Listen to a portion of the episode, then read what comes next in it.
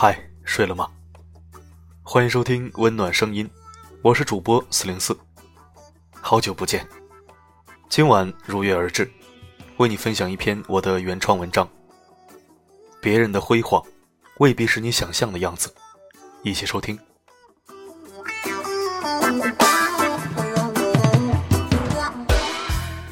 我们经常拿别人的成就来碾压自己的自信。前些天的某一个晚上，临睡前多想了几个问题，然后就怎么也睡不着了。习惯性的看看自己喜欢的公众号，把错过的内容都过一遍。其中有一个公众号是专门拍恶搞视频的，比如做一些街拍恶搞或者社会测试之类的。在我眼里，这是一个做的很成功的公众号，阅读量分分钟十万加。粉丝粘性大，而且制作团队阵容也成长迅速。从一开始的单枪匹马，到现在的团队运作，从内容单一到板块多样，可以说我是目睹了这个公众号的成长过程的。就在不久前，我甚至都梦见过这个公众号的创始人。男人梦见男人，应该还是头一回。只是觉得应该向他学习，做自媒体既正能量又带有趣味性。开开心心的实现人生价值和人生自由，我想换谁都喜欢这样的人生吧。梦境大概就是有幸见到了这位知名的自媒体人，洽谈合作，交流心得。我这人从不崇拜任何人，也没有偶像，我只崇拜我的向往。玩着玩着，顺便把钱赚了，怎么想都觉得很潇洒。成绩不好就要多学习，我按顺序点开公众号下面的按钮。发现了一个新板块，美女直播。按钮可以直接跳转到某网络直播平台，里面排列着女主播们的个人照片，点进去就可以看到直播。现在的网络直播行业也没什么新内容，除了才艺展示就是闲聊。这里的女主播当然也都是颇有姿色的，我知道她们就是所谓的某某团队旗下艺人。进都进来了，聊聊呗。我问主播是不是某某旗下的，主播回答是的，是的，当然也附加了一句，如果喜欢某某恶搞，可以关注一下主播。之后我又问了一些我觉得根本不可能得到准确答案的问题，比如某某恶搞现在有多少关注用户，你有没有参与过恶搞视频的节目录制？这些问题我想都是内部秘密，应该不会说的。结果主播姑娘一看就是诚实天真的孩子。毫无避讳的全部脱口而出。后台粉丝量，我前天还瞟了一眼，好像两百多万。我在去年夏天的某一期节目里面参与了录制，我就是那个女演员。毫无防备，单纯实在，我就喜欢这样的小伙伴。只不过他们只能做没有利益关系的朋友，不能做并肩作战的队友。因为这样天真无邪的孩子，一般都是猪队友。这名小主播说出粉丝量的时候，我有点吃惊。因为在我看来，这样受欢迎的公众号怎么也得上千万粉丝了，怎么才两百多万呢？我在心里暗自鼓励自己，只要好好努力，这个数字你也可以做到。可是关于演员这个问题就不是那么回事了。突然有一种被耍了的感觉。难道真正被恶搞的人是我们这些傻兮兮的观众粉丝吗？要知道，恶搞视频全都是偷拍形式录制的。就是在合法范围内恶搞一些不知情的路人，或者节目预先指定的不知情人，以达到诙谐搞笑的视听效果。重点是被恶搞者是完全不知情的情况下被整蛊的。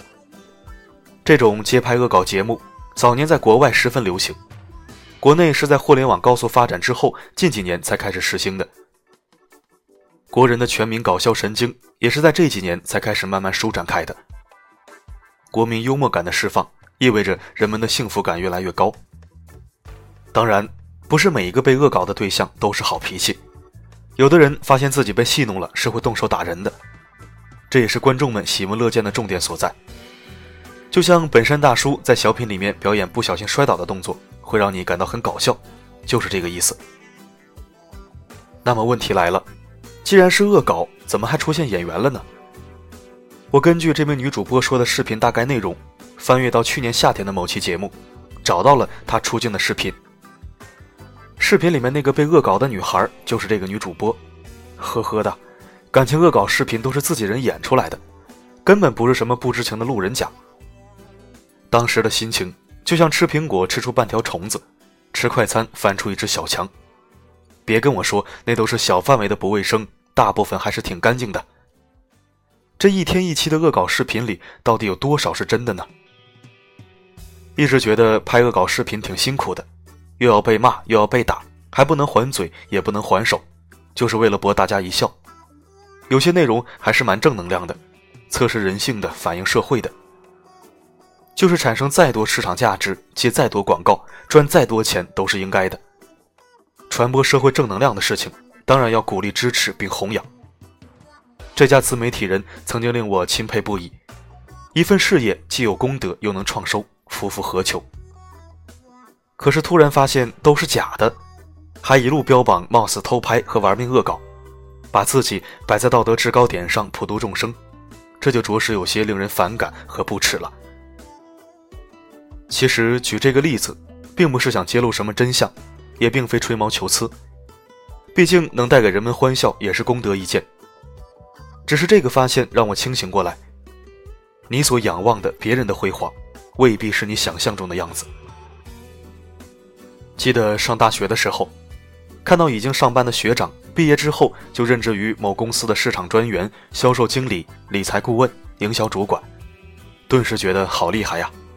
估计我毕业的话，也只能从小业务员做起吧。结果毕业之后开始工作，我的名片上也印着“经理、顾问”这样的字样。可是我就是一个底薪加提成、每天累成狗的小业务员呢。原来这不过是为了拿出去好看的、随意冠冕的头衔罢了。在名片上印上亚太地区总经理都没人管你。上班的时候，听说某同事离职创业去了，没多久就看到这位同事开了公司，拿了执照。租了办公室，还有了自己的团队，现在也变成了老总级别的人物了。我呢，还在人家手底下跑业务、拼业绩，看来我还是不够优秀啊。结果等我自认为可以单飞的时候，也拉了几个志同道合的伙伴创业了，发现开公司办执照的难度跟注册一个 QQ 号差不多，提交资料之后，大概一个月左右就拿到资质了，企业法人也没那么牛叉。跟摆地摊的摊主其实没什么区别，就是个承担法律责任的负责人罢了。三百平米是办公室，三十平米也是办公室。至于张总、李总、王总，北上广随便一个写字楼推开门，里面就坐着一个老总。不管是卖家电的还是卖鞋垫的，反正就是老总。创业的艰辛，竞争的压力，现实的残酷，谁经历谁知道啊。现在的人们喜欢在各种社交软件上晒生活，今天岁月静好，明天诗和远方，后天春风得意，金玉满堂。你只看到了他的惬意时光，却不知道是否只是忙里偷闲。你感叹他的金口玉言和旅途风光，又怎知他这句金玉良言憋了多长时间？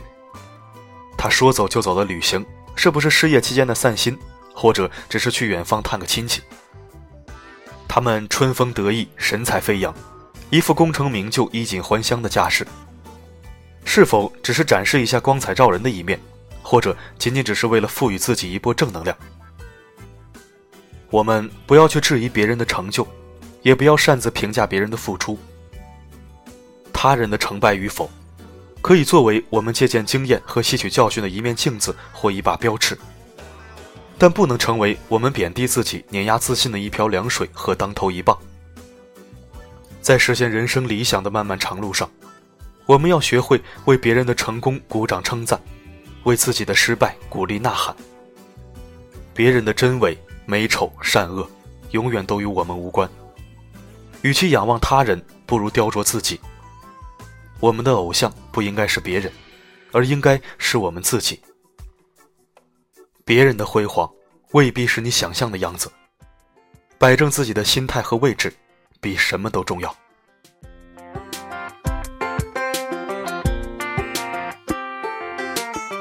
天亮，睁开双眼，又是崭新的一天。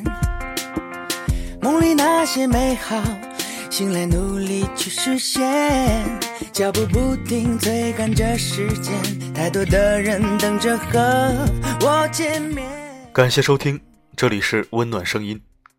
如果您喜欢我的文字，可以关注“温暖声音”并置顶公众号，也可以在留言板参与话题讨论并转发分享。我的声音能否让你享受片刻安宁？我是四零四，我一直守候在这里，只为温暖你。未来还有太多好时光，别对自己逞强。偶尔情绪搁浅，也不会自我埋怨。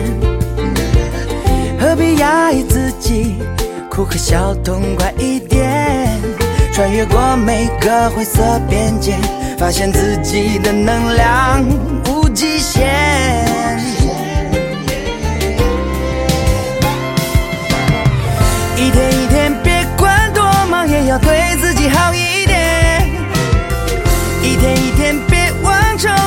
对自己好一点。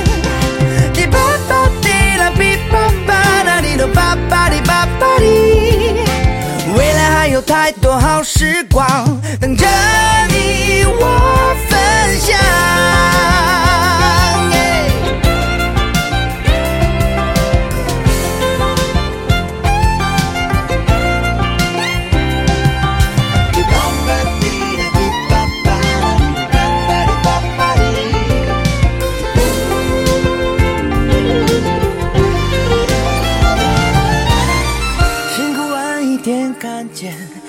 天上月儿圆，心中暖暖的思念。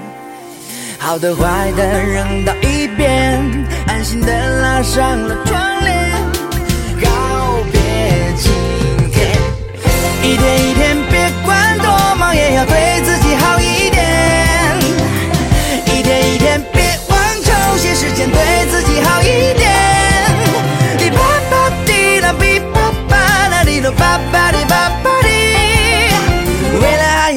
多好时光，未来还有太多好时光，未来还有太多好时光等着你。